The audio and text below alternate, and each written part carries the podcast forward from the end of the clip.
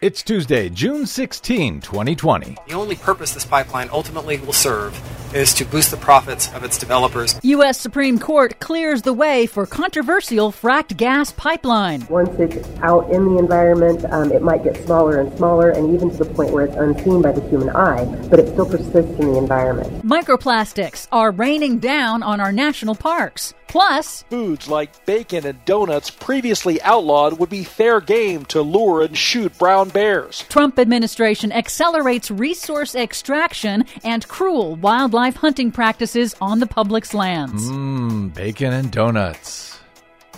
All of those stories and more straight ahead from BradBlog.com. I'm Brad Friedman. And I'm Desi Doyen. Stand by for six minutes of independent green news, politics, analysis, and snarky comment. You can't build a wall high enough around your home.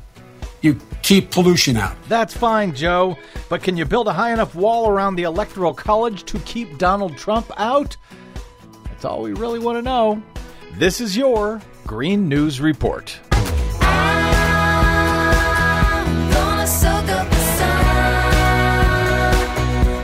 Okay, Desi Doyen, two big rulings from the U.S. Supreme Court regarding the environment. Oh, indeed. A major ruling from the stolen U.S. Supreme Court on Monday. In a blow to conservationists and landowners, the Supreme Court cleared the way for the controversial proposed Atlantic Coast Pipeline, a fracked natural gas project to be built underneath the Appalachian Trail in Virginia. The court overturned a lower court ruling deciding 7 to 2 that yes, the Forest Service does have the authority to approve permits even on protected national park park lands. The pipeline itself still has more permitting battles ahead, but legal experts say this ruling could make pipelines in other national parks more likely.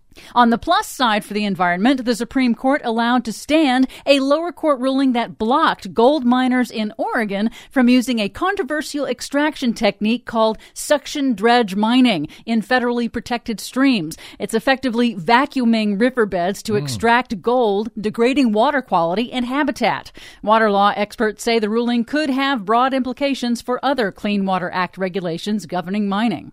Meanwhile, the Trump administration is racing the red light to roll back as many environmental and public health protections as possible before the November presidential election. The red light of him getting thrown out of office? One hopes. We'll see. Trump Agriculture Secretary Sonny Perdue issued a broad memo on Friday directing the U.S. Forest Service to prioritize the extraction of natural resources from the public's lands, national forests, and grasslands. The memo makes it clear that resource exploitation, logging, mining, drilling, and grazing is now the primary focus of the Forest Service, and any environmental reviews that are required by law should be curtailed and expedited. So, the job of the Forest Service is not to protect the forest, it's to make it business friendly? It's to manage the forest, but they're turning it into a smash and grab, it seems, to yep. strip the place before they get kicked out. Racing the red light. The Trump administration has also overturned an Obama era ban on cruel hunting practices, like using donuts soaked in bacon grease to bait hibernating bears out from their dens to kill them, shooting swimming caribou from a boat, and targeting wild animals from airplanes. That is all legal again.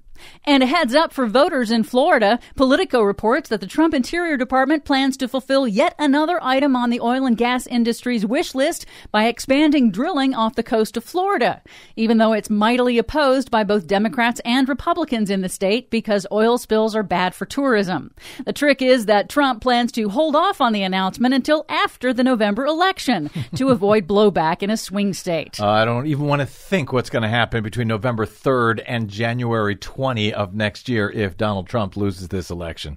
In other news, but I do enjoy thinking about him losing this election. In other news, microplastic rain is pouring down on our national parks.